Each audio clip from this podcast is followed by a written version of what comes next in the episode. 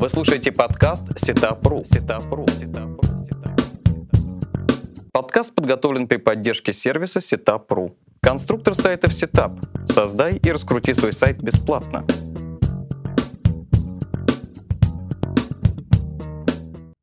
Итак, мы начинаем наш подкаст «Сетап. Как раскрутить бизнес в интернете». Я его ведущий Алексей Пучков. И сегодня у нас в гостях серый кардинал сео, некороновный король ссылок и очень известный специалист по поисковой оптимизации Александр Митник.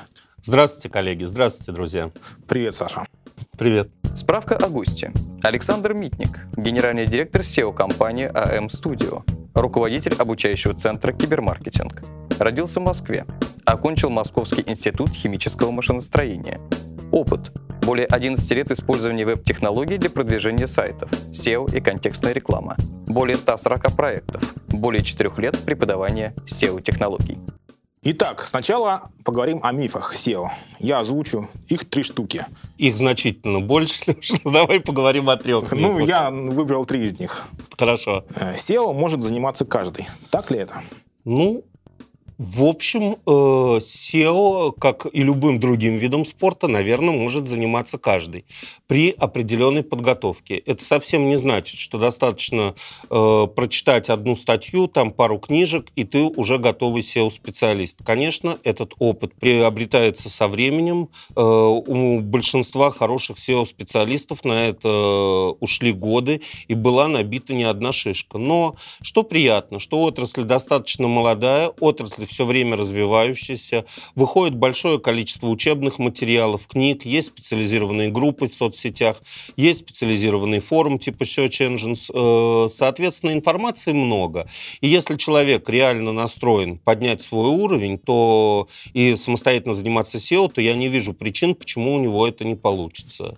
Тогда у меня сразу встречный вопрос. Почему же тогда ощущается нехватка действительно высококлассных специалистов? И у меня встречный вопрос. А в какой у нас области в стране наблюдается хватка высококвалифицированных специалистов? Проблема вот в чем, что просто люди, люди, они хотят схватить верхушки и получить результат. Никто не настроен, к сожалению, или очень малые, на планомерную долгую учебу и на планомерный долгий эксперимент. На своих лекциях на кибермаркетинге я слушателям обычно объясняю, что само посещение лекций еще не является поведенческим фактором, за который Яндекс или Google поставит вас высоко в выдаче. Кроме того, что вы пришли на эту лекцию или семинар, надо еще воплотить в жизнь что-то из того, что вы услышали. И даю простенькое домашнее задание. На сайте поставить кнопочку «Добавить в избранное» и написать мне об этом. Я получаю после семинара или лекции, на котором присутствовало сто-двести человек, пять-шесть таких вот э, писем, сообщений в соцсетях, что эту кнопочку поставили. Если люди не готовы сделать даже такое простейшее домашнее задание, то, к сожалению, для большинства из них все эти лекции, вся эта учеба не более чем шоу. И дальше, вроде владея материалом, они никак его не применяют. Понятно. Теперь перейдем к мифу номер два. Вывести сайт в топ с нуля за три месяца реально. Да, конечно. Вы знаете, э, если говорить о серьезном сео, серьезных запросах, то, конечно, нет. Но если говорить принципиально, что такое вывести сайт? Чтобы какая-то часть запросов оказалась в топ десять поисковой машины Яндекс или поискового, поисковика Google. Да, вы знаете, в свое время даже был такой сервис, я, конечно, утрирую, «Взлет ракетой». Э, в чем суть сервиса? Что для любого сайта всегда можно найти запрос, состоящий пусть из трех слов, четырех слов, пяти, шести слов, по которому этот сайт будет находиться близко к топу. Соответственно, если убедить клиента, что это очень целевой запрос, правда низкочастотный, и набрать таких запросов два-три десятка, то вполне при несложных манипуляциях, даже просто только с внутренней оптимизацией, прописать данный ключ в заголовке эйч один, в в тексте страницы в явном виде, прописать в тайтлах, то действительно, если по нему сайт находился во второй-третьей десятке, то он окажется в топе. И всегда клиенту как старт можно показать таких там полтора-два десятка запросов, которые вы быстренько, буквально за месяц, полтора-два-три выведете в топ, и вот, пожалуйста, сайт по ряду своих запросов вышел в топ. А если говорить о серьезном сео, то э, речь идет о тех запросах, которые принесут коммерческий целевой трафик в необходимых количествах для бизнеса. И тут, конечно, вывести за два-три месяца не представляется возможным. Правда, у Яндекса и у Гугла бывают редкие периоды, когда какая-то дыра, баг какой-то, но обычно специалисты из этих поисковиков очень быстро обнаруживают такие дыры и штопают. Поэтому, в общем, если мы говорим о серьезном сео, то вывести за два-три месяца сегодня не представляется возможным. Спасибо. И третий миф, или это правда, бесплатное сео существует? Ну, откуда берутся такие э, мифы? Недавно я посетил семинар э, компании «Анатомия сео». Ребята честно сказали сразу же, что они не оптимизаторы и просто расскажут, как они продвигали свой э, сайт AgroSos. Они действительно говорят о том, что вывести можно бесплатно. Правда, при этом их семинары очень платные и стоят очень недешево. пятнадцать-двадцать тысяч рублей за восьмичасовой семинар, в котором про сео чистого времени часа два. Все остальное красивое шоу с тиграми. Так вот, действительно, то с помощью внутренних методов, то есть оптимизируя контент на сайте, удается вывести достаточно большой блок низкочастотных запросов. Однако, обычно трафик с этой низкочастотки недостаточно для стабильного ведения серьезного бизнеса. Поэтому все-таки мы вынуждены покупать какое-то количество ссылок, что-то мудрить с поведенческим фактором, серьезно работать с юзабилити сайта, серьезно работать со сниппетами. И, к счастью, к счастью нас, сеошников, эти работы могут делать действительно высококлассные специалисты. К счастью, если ссылки можно купить с помощью сервиса, как тот же сео-пульт, на ссылочных биржах TrustLink, сапа, то вот работа с поведенческими сегодня э, только с помощью механических сервисов не удается. Тут, чтобы работать белыми методами, не угодил, чтобы сайт в бан поисковой машины, приходится много работать осмысленно, то есть э, понимая, как формируются сниппеты, чтобы улучшить поведенческие и кликабельность на выдаче, э, как работать со страницами э, приземления или лендинг-пейдж, посадочными страницами, чтобы удержать клиентов на сайте, а не растить показатели отказников э, сайта, и как дальше вести с нашего клиента по сайту, чтобы он совершал целевые действия, а не покидал наш сайт из-за того, что не стало неинтересно или просто от усталости. Саша, ну вот ты перечислил много всего. Скажи, какими вообще компетенциями в реальных современных условиях должен обладать хороший сео-специалист? Значит, на мой взгляд, хороший сео-специалист должен в совершенстве владеть языком эйч ти эм эль, то есть он должен соверш... сочетать в себе навыки хорошего верстальщика. Это обязательно, потому что на уровне верстки сайта приходится достаточно многие вопросы решать так, чтобы сайт был более френдли, более дружелюбен алгоритму поисковика. Я не говорю, что каждый сеошник должен сам сидеть и заверстывать сайты. Для этого есть специально обученные верстальщики. Но понимать тонкости и премудрости верстки должен. Ну и также базовое знание пи эйч пи, базовое знание JavaScript, это тоже необходимо. Кроме того, сеошник должен, я сейчас мы обсуждаем техническую сторону вопроса, себе э, хорошо представлять основы юзабилити и представлять, э, как в белую накрутить тот или иной поведенческий фактор на сайте или на выдаче. Хорошо, тогда такой вопрос. За какой срок, мы уже разговаривали о сроках, за какой Да-да-да. срок можно вывести в топ высококонкурентный сайт какой-нибудь коммерческой, коммерческой тематики? Значит, если речь идет о низкочастотке, я думаю, что шесть-восемь месяцев реальные сроки, чтобы вывести процентов ну, шестьдесят-семьдесят запросов в топ и получить устойчивый целевой трафик. Если речь идет о высокочастотке, то при сегодняшнем алгоритме Яндекса, я думаю, что год-полтора вот о таких сроках стоит говорить. Хорошо. Смотри, Саша, сео — это не только высокоэффективный инструмент, но и достаточно капризный. Существуют, существуют Просто... мифы, что поисковые системы регулярно меняют алгоритмы выдачи и поэтому результаты падают или пляшут в выдаче, приходится придумывать новые алгоритмы продвижения. И второй момент, как ты уже сказал, действительно, на продвижение качественное требуется достаточно приличное время. Ты говорил шесть-восемь месяцев, для высокочастотных запросов и того больше, год. Этим часто пользуются, скажем так, недобросовестные люди, а то и откровенные мошенники, которые... Жулики. Жулики, да. Которые то говорят, извините, алгоритм сменился, то говорят, мы будем год продвигать минимум, берут деньги год, потом говорят, извините, не получилось, или как-то еще обманывают клиента.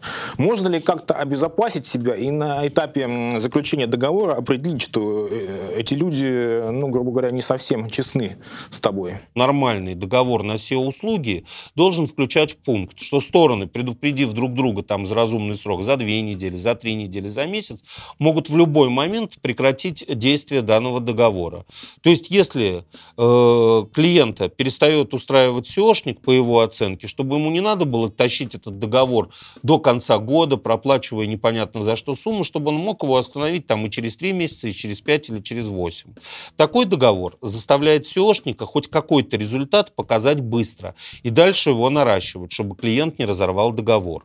С другой стороны, такой договор позволяет и сеошнику, в свою очередь, э, распрощаться с клиентом, если клиент маловменяемый и не выполняет те требования при отсутствии доступа к сайту у сеошника, э, которые ему ставятся в задачах. Саша, а какие ключевые показатели эффективности, ну, помимо позиции выдачи поисковых систем, можно ставить перед исполнителем сеошником?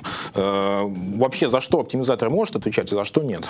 Ну, вот за позиции выдачи строго привязанные, скажем, что вот все будет на пятых позициях или все будет на первых позициях. При сегодняшнем алгоритме ответить так, к сожалению, не получается. Это было возможно до две тысячи шестого, до две тысячи седьмого, может, до две тысячи восьмого года при старом алгоритме, предшествующем MatrixNet. В условиях самообучающегося алгоритма MatrixNet, конечно, гарантировать точно, жестко, вот все будет на четвертой позиции. Быстрее сегодня относительный показатель, что, э, в принципе, какой-то набор запросов входит в топ десять. Если запросов очень много, подбирается какое-то сотни низкочастотных запросов, а то бывает и тысяча ядро, то некоторый процент этих запросов, например, семьдесят-восемьдесят процентов запросов, шестьдесят процентов, в топе десять. Это может быть прогрессирующая цифра. Например, что за первые там, три месяца обещают ну, двадцать процентов низкочастотки, что будут э, в топе десять. Там за последующие там, шесть месяцев, что еще тридцать процентов низкочастотки войдут в топ десять. Дальше речь начинает идти о средней и высокой частотке, что некоторый процент этих запросов тоже окажется в топ десять. Вот такая схема прогрессивная, мне кажется, очень правильная. Ну и надо помнить, что э, позиции выдачи – это тот показатель, э, по которому, наверное, очень удобно отчитываться, не наверное, а наверняка, его можно проверить с двух сторон, то есть отчет прозрачный, прислали э, там э, файлик клиенту, что на каких позициях на текущую дату или за отчетный месяц, он сравнивает со своими данными. Понятно, что выдачи персонализованные, возможно, небольшие расхождения, но я думаю, ни один сеошник, ни один клиент при расхождениях там, в три-пять процентов данных не будет сильно возмущен, если в целом э, запросы подобраны правильно, если идет целевой трафик, если, э, собственно, идут продажи. И второй показатель, конечно, очень важный, за которым, собственно, это все и делается, это тот самый целевой трафик на сайт. То есть его тоже можно оценивать по количеству, по качеству, из нужных ли он идет регионов.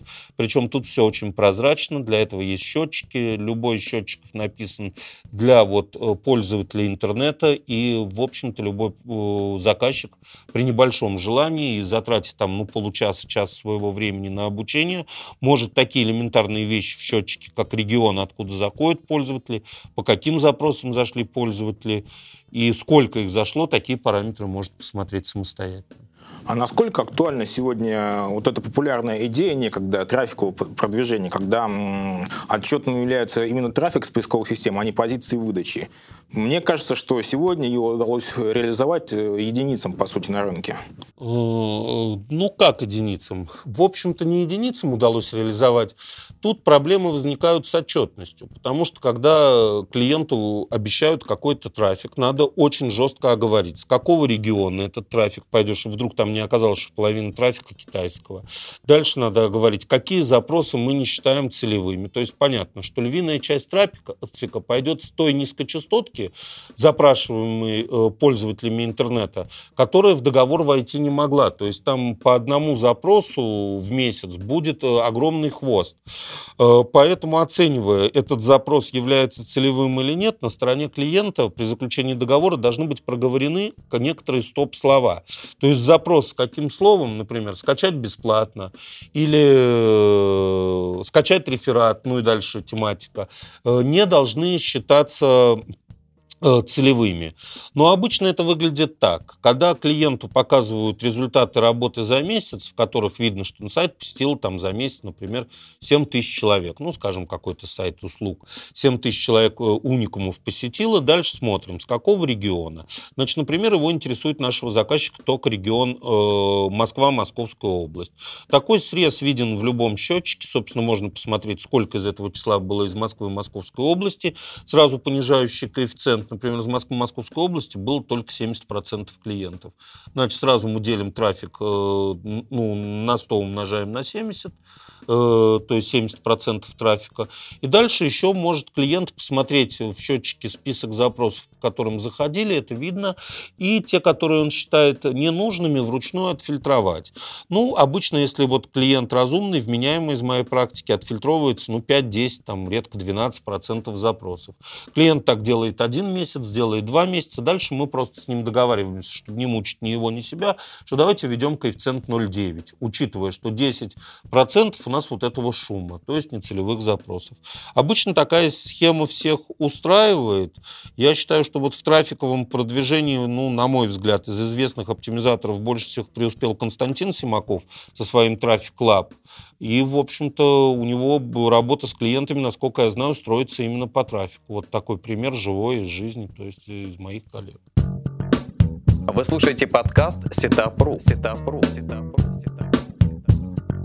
Ясно. А существуют ли иные бизнес-модели в поисковой оптимизации? Например, удалось ли кому-нибудь внедрить модель си пи эй в сео? То есть, когда оплата идет не за позицию, не за трафик, а за какое-нибудь действие человека, пришедшего из поисковика?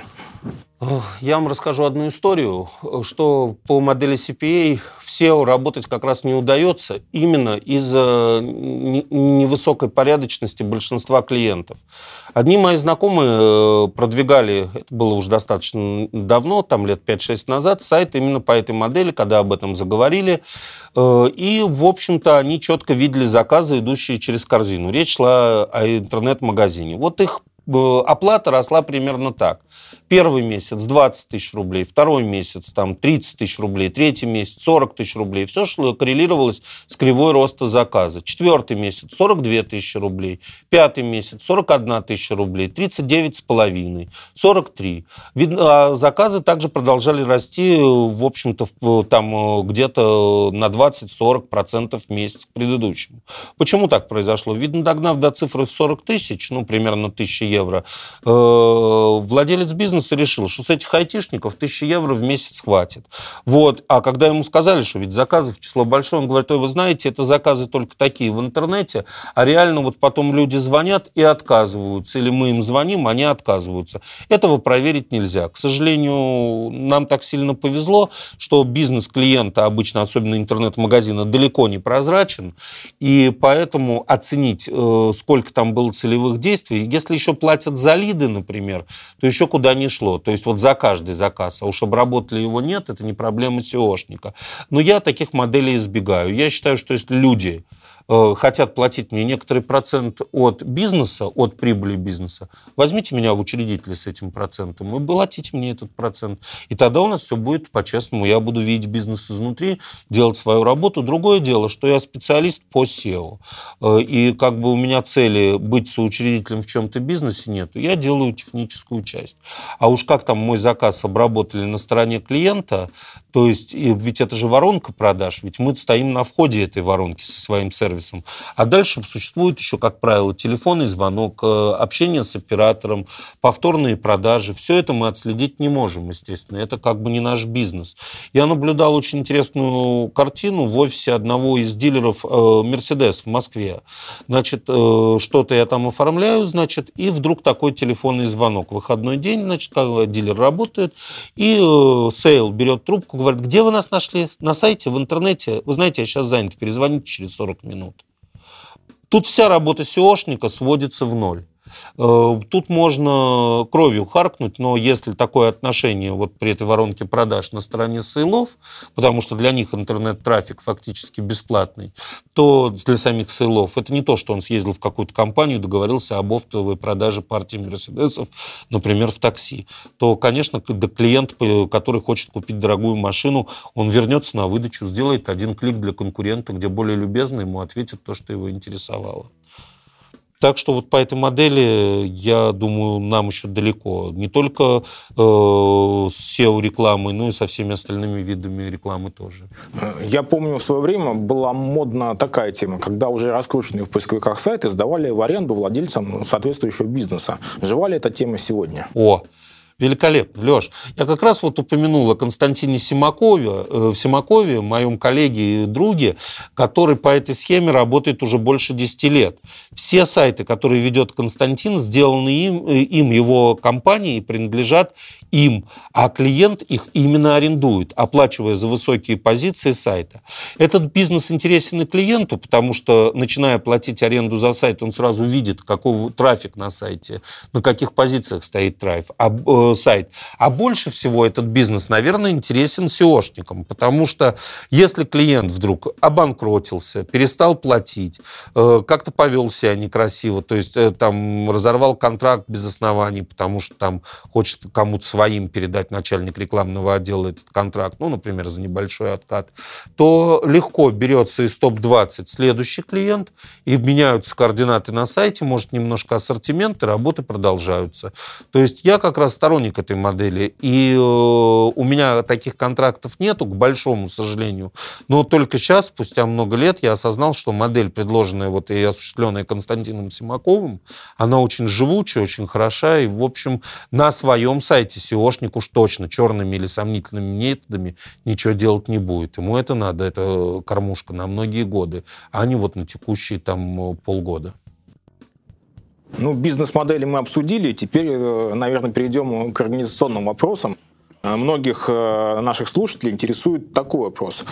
Стоит ли брать сеошников в штат своей компании? Справится ли один человек со всеми навыками, спецификациями, которые нужны для успешного продвижения? Или компании волей-неволей придется нанимать стороннего подрядчика? Я противник сеошников в штате. Объясню, почему. В бизнесе есть такое понятие, как выгорание сотрудника. Вот вы нашли хорошего сеошника, опытного, он вел сколько-то проектов.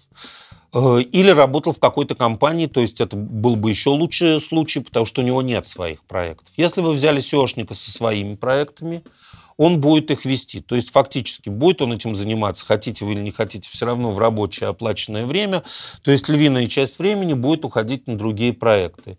Но это не так плохо, потому что если сеошник будет вести один ваш проект или работать в одной узкой вашей предметной области, он потеряет нюх. Он э, потеряет э, ну, широту обзора, потому что у него не будет практики на большом пуле сайтов разных тематик. Поэтому, если у него есть свои сайты, это неплохо. Другое дело плохо, что вы ему оплачиваете все рабочее время, а вашим сайтом он занимается чуть-чуть.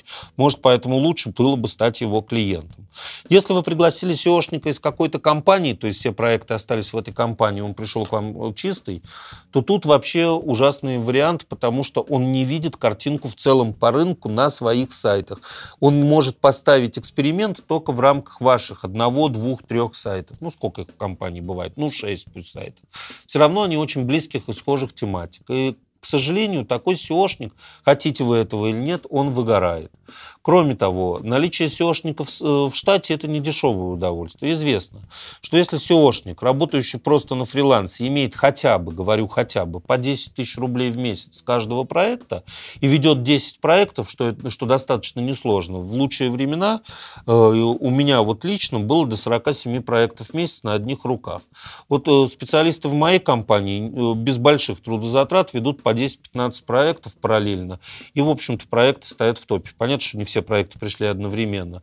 Поэтому вот если эс и о-шник имеет хотя бы десять тысяч с каждого проекта в месяц, то с десяти-пятнадцати проектов он имеет сто-сто пятьдесят тысяч. Я не думаю, что нагрузка в сто-сто пятьдесят тысяч на такого сотрудника будет окупаться у каждой компании. Как говорили о среднем чеке интернет-магазинов, он тридцать, ну там пусть сто тысяч. А там, если это какие-то услуги, бывает, что сорок, пятьдесят, семьдесят тысяч, проще найти контору подрядчика или фрилансера, который вам за эту сумму все сделает. Плюс она будет уже включать и расходы на ссылки, и расходы какие-то там на поведенческие, может, заказ там еще каких-то э, статей для сайта, в общем, материалов, внешних статей. А тут это мы говорим о чистой зарплате. Хорошо, ты рекомендуешь обращаться к сторонней специализированной сео-компании. Ну, или так, к фрилансеру. Ну, или к фрилансеру, да, да, да, да, к стороннему специалисту. Но тогда возникает вопрос о контроле. Каким образом контролировать действия подрядчика после заключения договора? Не случится ли такая ситуация, когда нужно брать в штат человека, который уже будет изучать статистику и контролировать действия вот этого сео? Смотрящим за смотрящим. Смотрящим за смотрящим, понятно. Да. Ну, такие бесплатные три сотрудника сегодня есть. То есть такие бесплатные три сотрудника есть. Их любой может взять в штат, даже не столько свой, сколько своего э, сайта, своего интернет-бизнеса. Собственно, имена известны. Яндекс.Метрика, Google Analytics или в интернет.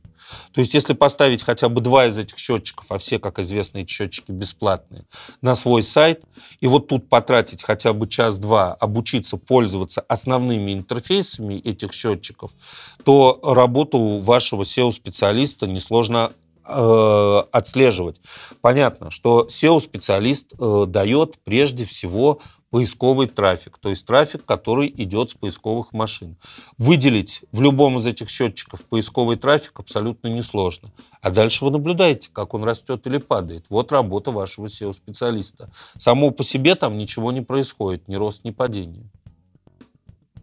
Ну, да, наверное... С это... таким специалистом, с одним из этих трех специалистов можно работать. Почему я советую поставить хотя бы два из трех, а лучше все три счетчики, это несложно, они работу сайта никак не задерживают, потому что какой-то может в какой-то момент некорректно не отразиться. Как показывает мой опыт, разные владельцы бизнесов предпочитают, привыкают лучше к интерфейсам разных счетчиков.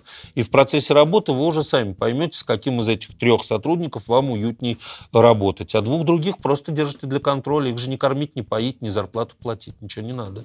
Да, я согласен, наверное, лучше потратить два часа своего личного времени и освоить э, хотя бы на базовом уровне использования систем статистики, чем нанимать каких-то иных людей. Да, да, да, тут так. Ну, тогда про гарантии. Как защитить себя от невыполнения подрядчиком обязательств? Допустим, мы договорились, согласовали список запросов, договорились, что через год семьдесят процентов из них выйдет в топ, но платим мы каждый месяц. А через год, ну, не семьдесят процентов вышло, а тридцать процентов. Что делать в таком случае? Значит, расскажу одну забавную ситуацию. Если сайт клиента хорошо продвинут и приносит клиенту достаточно для клиента трафика, то обычно клиенты даже не смотрят отчеты. То есть не смотрят отчеты по позициям или по трафику. Бывает так, работаешь с заказчиком там, три, четыре, пять лет, у него сменился начальник рекламного отдела или тот менеджер, который отвечает за работу с вами. И работает этот новый менеджер уже полгода, год, и вдруг к вам вопрос, а не могли бы вы напомнить список запросов или условия контракта, по которым мы работаем? Это о чем говорит, как правило? Ну, конечно, о некотором разгильдяйстве менеджера, ну, где вы видели других. А с другой стороны, это говорит о том, что результаты вашей работы компанию устраивают. То есть они имеют достаточно трафика и продаж через сайт, сами это понимают, сами чувствуют, и уж сколько там, каких запросов, на какие позиции вы поставили, клиента не интересует. Другая ситуация, когда вы даже полностью выполнили контракт, обещали семьдесят процентов, а вывели восемьдесят, девяносто, может быть, все сто, а заказчик не получает э, заказов, все равно контракт будет закрыт, никто не будет держать такой контракт. У меня в практике была одна подобная ситуация много лет назад, которая вот, собственно, была очень похожа. Одна юридическая контора по рекомендации пришла и попросила продвигать их сайт. Сайт э, и сама компания занимались банкротством крупных предприятий. Причем не а-ля банкротством фирмы Додневок, а действительно там банкротство заводов, крупных всяких э, предприятий. И бизнес у них шел очень успешно до того даже, как начали их продвигать. Э, после того, как мы начали их продвигать, причем удалось поставить в топы запросы юридические услуги, арбитраж, банкротство предприятий, все это удалось вывести в топ пять, в топ десять. Около двадцати высокочастотных запросов. Владелец компании, надо сказать, очень адекватный, очень порядочный, интеллигентный человек сказал нам: ребята, вот мне что удивительно, сколько бы вы ни вывели запросов в топ, у меня с телефона, который указан на сайте, не пришло ни одного заказа на услуги. С другой стороны, благодаря, видно, запросам юридические консультации, я получаю в день двадцать-сорок звонков о бракоразводных процессах. То есть у людей, видно, ассоциируются юридические консультации не столько с банкротством, сколько с бракоразводными процессами. Хоть открывай филиал, в котором юристы будут заниматься бракоразводными процессами, трафика, спроса много. То есть он сказал: я, конечно, доведу, поскольку я юрист и обязательный человек, контракт до конца, до конца года, но продлевать мы его не будем, потому что я вижу, вы все выполнили что-то, что вот брали на себя обязательства, даже выше, обещали топ десять по многим запросам, топ три, топ пять, но тем не менее вот мы не имеем клиентов. Нам тоже было со своей стороны достаточно как-то неприятно и обидно, и я решил, в общем, пораспрашивать, откуда они в обычной жизни берут э, клиентов. Тут он мне сказал: ну, кто же доверит человеку с улицы банкротить серьезный завод? Естественно, по рекомендациям всяких доверительных людей, близких там коллег, знакомых, специалистов. Вот в его ответе как раз, в его вот в этом ответе как раз содержался ответ на вопрос, что почему он не может взять клиентов с интернета, потому что ни один вменяемый клиент не пойдет искать себе юриста под банкротство предприятия, крупного предприятия какое-то, где серьезные какие-то работы юридические, просто вот по выдаче Яндекса или Гугла. Поэтому договор должен, как я уже говорил в начале нашей встречи, иметь пункт, что он может быть расторгнут в любой момент, любой из сторон, чтобы не вынуждать клиента, если его бизнес оказался не интернет-зависимым, это выяснилось в процессе работы, не напрягать клиента дальше, в общем-то, платежами. И, и с другой стороны, чтобы, в общем-то, клиент понимал, что если его работа сеошника не удовлетворяет, в любой момент цивильно попрощались. Ну, тогда встречный вопрос. А если попался недобросовестный заказчик, соответственно, проработал с сео-специалистом какое-то время, запросы вышли в топ, и заказчик расторгает договор по своему какому-то желанию. Что делать тогда уже сео-специалисту? Как себя обезопасить в этом случае? Вы знаете, из своей практики, у сео-специалиста или у сео-компании, которая авторитетная, которая дает результат, обычно желающих, чтобы их взяли на продвижение, больше, чем желающих недобросовестно уйти. Поэтому ушел — флаг в руки, не надо ему мешать в этом. То есть пускай все будет как будет. Все, конечно, понимают, что часть запросов будут давать трафик еще, может быть, и месяцы, а то и годы, потому что низкочастотка бывает выведена чисто на внутренних факторах, и она еще долго будет оставаться в топе. Но что делать? Как бы таковы правила этого бизнеса. Бывают различные ситуации в бизнесе, в жизни, в рынке. Можно по каким-то причинам захотеть поменять сеошника. Скажем так, встречается ли вообще так, такое на рынке, смена подрядчика по поисковой оптимизации, и какие могут быть последствия? Не упадут ли позиции при переходе к другому специалисту и так далее? Риски всегда есть. Но если специалист, которым вы предпочитаете начать дальше работу, действительно специалист, он вам всегда, посмотрев реальную ситуацию с сайтом, посоветует, что и как сделать, что вам от предыдущего специалиста важно взять, если вообще что-то надо брать, если сайт достиг каких-то позиций, что не важно, как сделать этот переход помягче и безболезненнее. Если, в общем-то, сайт и так стоял на низких позициях, не давал трафик, то уходить можно от предыдущего сеошника спокойно. Если, тем не менее, ряд запросов было в топах и давало трафик, то новый э, подрядчик расскажет вам, как это сделать без болезни, может договоряться между собой с предыдущим подрядчиком о передаче ссылочной массы. Может быть, не договорятся. Тут разные варианты, но э, единственное, о чем бы я хотел э, предостеречь, э, не надо отказываться от услуг одного сеошника, прежде чем вы не нашли, кто будет дальше заниматься вашим сайтом. Вы слушаете подкаст Setup.ru. Setup.ru. Саша, и хочу узнать твое мнение как специалиста по рынку. Как я уже говорил, не коронованного, но короля ссылок.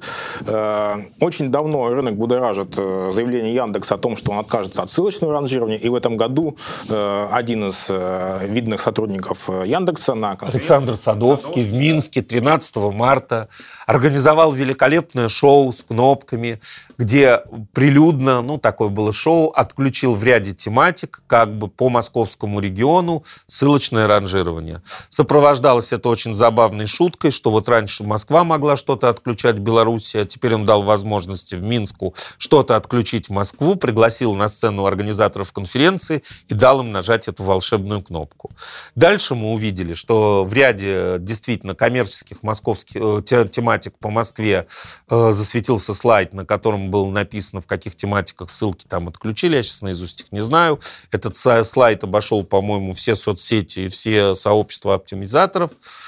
Однако сильного проседания мы не почувствовали, даже в московской выдаче. Я думаю, это связано с тем, что э, вот таких необдуманных резких решений инженеры, специалисты в Яндексе вряд ли могут себе позволить такие резкие решения. Поэтому я думаю, что в этих тематиках готовились издавна, потихонечку уменьшали влияние ссылок, что было, несомненно, замечено уже сео-специалистами, и отключили их в тот момент, когда их остаточное количество и остаточное влияние там было ничтожно. Хотя помни, что интернет – это все, это сеть, построенная на ссылочной структуре. Может быть, можно отказаться от ссылок, но тогда чем их заменить? Какая связка между сайтами? Связка – это переходы пользователей. Переходы пользователей – это поведенческий фактор, который сейчас очень любит Яндекс, которым не брезгует далеко Google. Поэтому, может быть, мы не будем теперь рассматривать ссылки как источник ссылочного веса, но мы же не можем их не рассматривать как источники переходов. То есть, видимо, акцент, то, к чему Яндекс и стремился, как бы общаясь с сеошниками, смещается в сторону покупки сай- ссылок на таких сайтах, с которых возможны переходы пользователей, то есть посещаемых площадок с площадок, сделанных для людей.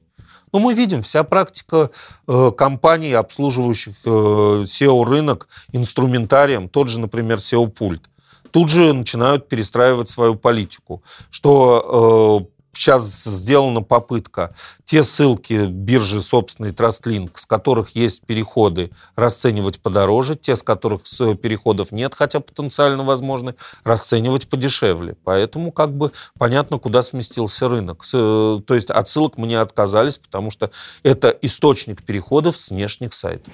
Ну, переход к учету именно переходов по ссылкам, вместо ссылок как таковых, не повлияло ли это на цену и на сроки продвижения сайтов? Ну, про сроки говорить сложно, потому что анонсировано это было тринадцатого марта. Сегодня у нас, сегодня у нас середина июня, то есть прошло, считаем, середина апреля, середина мая, середина июня, три месяца. Как я говорил раньше, мы обсуждали, Леш, что за три месяца можно вывести только часть низкочастотки, которая обычно продвигается за счет внутренней оптимизации, а не за счет ссылок. Поэтому отсутствие ссылок для новых сайтов на сроках продвижения, через год мы об этом скажем, когда мы увидим, сколько времени у нас ушло на продвижение сайтов, которые мы сейчас взяли в работу. На старых сайтах существенно не сказалось. То есть обычно те сайты, которые были оптимизированы и продвигались не только ссылками, они остались, в общем-то, плюс-минус одна-две позиции. Саш, но не только ведь ссылки влияют на поисковую оптимизацию, и сейчас по рынку гуляет такой документ, который называется восемьсот с лишним факторов ранжирования, влияющие на позиции в Яндексе. Как ты вообще относишься к этому документу? Что это? Да, действительно, топ-менеджеры Яндекса не раз заявляли о том, что они учитывают в своем самообучаемом обучающемся алгоритме MatrixNet шестьсот плюс восемьсот параметров. Было бы чудно, если бы тут же не нашлись люди, желающие создать себе именно такой информации. Естественно, тут же появились в интернете не один, а много в разных блогах инфо- сообщения о том, что вот восемьсот параметров, что они понятны. Что интересно, я когда читал эти блоги, многие, и эти сообщения, в большинстве из них текст такой, что да, параметров-то восемьсот, но мы сейчас перечислим двадцать, тридцать, сорок основных приходящих на ум, а вот чтобы был полный список из восьмисот параметров, честно сказать, я его ни разу не видел. Ну и скажем так, вот то, что я видел, там бывают очень забавные параметры. Например, я встречал такой параметр вот в тех списках, которые пытаются публиковать или части их, как платность или бесплатность эс эм эс. Давайте задумаемся. Основная цель поисковой машины не в плане получения денег, а в плане удержания своих посетителей и пользователей. Выдать им выдачу максимально полезную информацию. Какая разница для пользователя, посетителя, поисковика, располагается эта информация на сайте, у которого платный или бесплатный движок? Никакой. Очень сильно сомневаюсь, что платность движка будет учитываться специалистами Яндекса как э, такой ранжирующий фактор. С другой стороны, не помню, на какой из конференций несколько лет назад кто-то из топов Яндекса, может быть, Илья Сегалович, может, Саша Садовский, может, кто-то еще, сказал очень хорошую фразу, точнее, скажем так, пошутил, что если даже под дулом автомата кого-то из них, кто знает алгоритм, прижать где-то там к стенке, то да, алгоритм он расскажет, и восемьсот факторов, наверное, сможет близко к тексту перечислить. Но вам это не поможет, потому что алгоритм самообучаемый. И тот фактор, который в каком-то регионе для какого-то запроса в какой-то тематике учитывается с коэффициентом практически близким к единице, то есть существенно учитывается, обучается по существующей выдаче, в другом регионе для другого запроса, пусть даже той же тематики, может иметь коэффициент близкий к нулю, то есть ничтожно учитываться. Поэтому в тем и хорош этот алгоритм, что его нельзя слить на сторону. В том плане, по конкретному запросу, дать какую-то вот такую точную рекомендацию. Потому что людям известны эти восемьсот общих факторов в обойме, но какие под какой запрос отрабатывают более мощно и с какими коэффициентами им, это не видно. Это делает машина. Они себе их не распечатывают, не хранят в каких-то базах данных. Поэтому тут, наверное, быстрее эс и о-шник анализирует топ десять или топ тридцать выдачи по тому или другому запросу в конкретном регионе, может понять, что у многих сайтов повторяется из тех, которые в топ тридцать, и что, по всей видимости, играет. Ну, делай, как они называются, и будешь тоже там в топ тридцать. Поэтому тут как бы все достаточно прозрачно. Спасибо. Теперь такой вопрос. Вот эс и о — это очень интересная тема, но достаточно сложная. При этом она постоянно как-то изменяется. Что делать, чтобы постоянно быть в курсе, в теме? Может быть, что-нибудь почитать, где-нибудь поучиться, ну, действительно получить какие-то реальные знания, представления о рынке эс и о, а не посмотреть шоу с тиграми, как ты говорил ранее. Что порекомендуешь? Значит, порекомендую так. Ну, естественно, я не могу не порекомендовать э, наш обучающий центр «CyberMarketing», созданный при помощи полной финансовой поддержки эс и о-пульта. Э, то есть у нас все занятия, не только по эс и о-лекции, базовые, расширенные, но и по другим областям, как контекстная реклама, как аналитика, как продвижение мобильных предложений, все полностью, все сто процентов лекций бесплатно. То есть здесь риски у пользователя минимальны. Не надо думать, что, соответственно, ему предоставят плохую информацию. Курсы у нас читают практикующие специалисты, причем практикующие многие годы в той или другой области. На лекции многих своих коллег по контекстной рекламе, например, Анны Зиминой, Марины Хаустовой, Анара Бабаева по мобильным предложениям. Я сам хожу с удовольствием, там раз, скажем, два года, чтобы обновить свой просто багаж знаний, вдруг что-то новое придумали. Ну, а в целом, если шире смотреть, есть несколько групп в соцсетях, открытых групп эс и о-шников. Есть старый, хороший форум Search Engine, где тоже открытый, там можно зарегистрироваться, там хотя иногда и троллят, но много очень полезной, интересной информации. Более того, по репликам и комментариям и реакции на них сообщества в этом форуме, кстати, один из путей поиска эс и о-шника, можно понять, кто из эс и о-шников действительно владеет информацией и предоставляет достоверную информацию, а кто быстрее тролли просто себя показать, просто готов стебаться в любой из тем. Тоже хороший источник. Что еще бы я посоветовал? Еще бы я посоветовал следить за... подписываться на группы, ой, на группы, на аккаунты ВКонтакте и в Фейсбуке, ну, людей, которые в сео не первый день, часто выступают с докладами и действительно у которых есть хорошие отзывы. В свое время подборка таких специалистов была очень неплохая, правда, стоило обучение очень недешево у Лени Граховского в топ-эксперте. К сожалению, сейчас эти ребята разошлись, но мне посчастливилось поработать там в приемной комиссии на дипломах, и когда готовили именно эти ребята, то результаты были высокие. Я не в целях рекламы, а и в целях информации. Назову несколько фамилий. Считаю, что любой из вас может погуглить или поискать в Яндексе, найти этих ребят, посмотреть записи с ними на Ютьюбе, и там, в общем-то, много полезного. Там Стас Ставский, Миша Сливинский, Стас Паломарь, Чекушин Алексей, Олег Шестаков. Это действительно специалисты в сео достаточно высокого уровня, очень сильные аналитики, в общем-то, выпустившие не один проект, то есть в жизнь и, в общем-то, давшие существенный трафик целевой по проектам.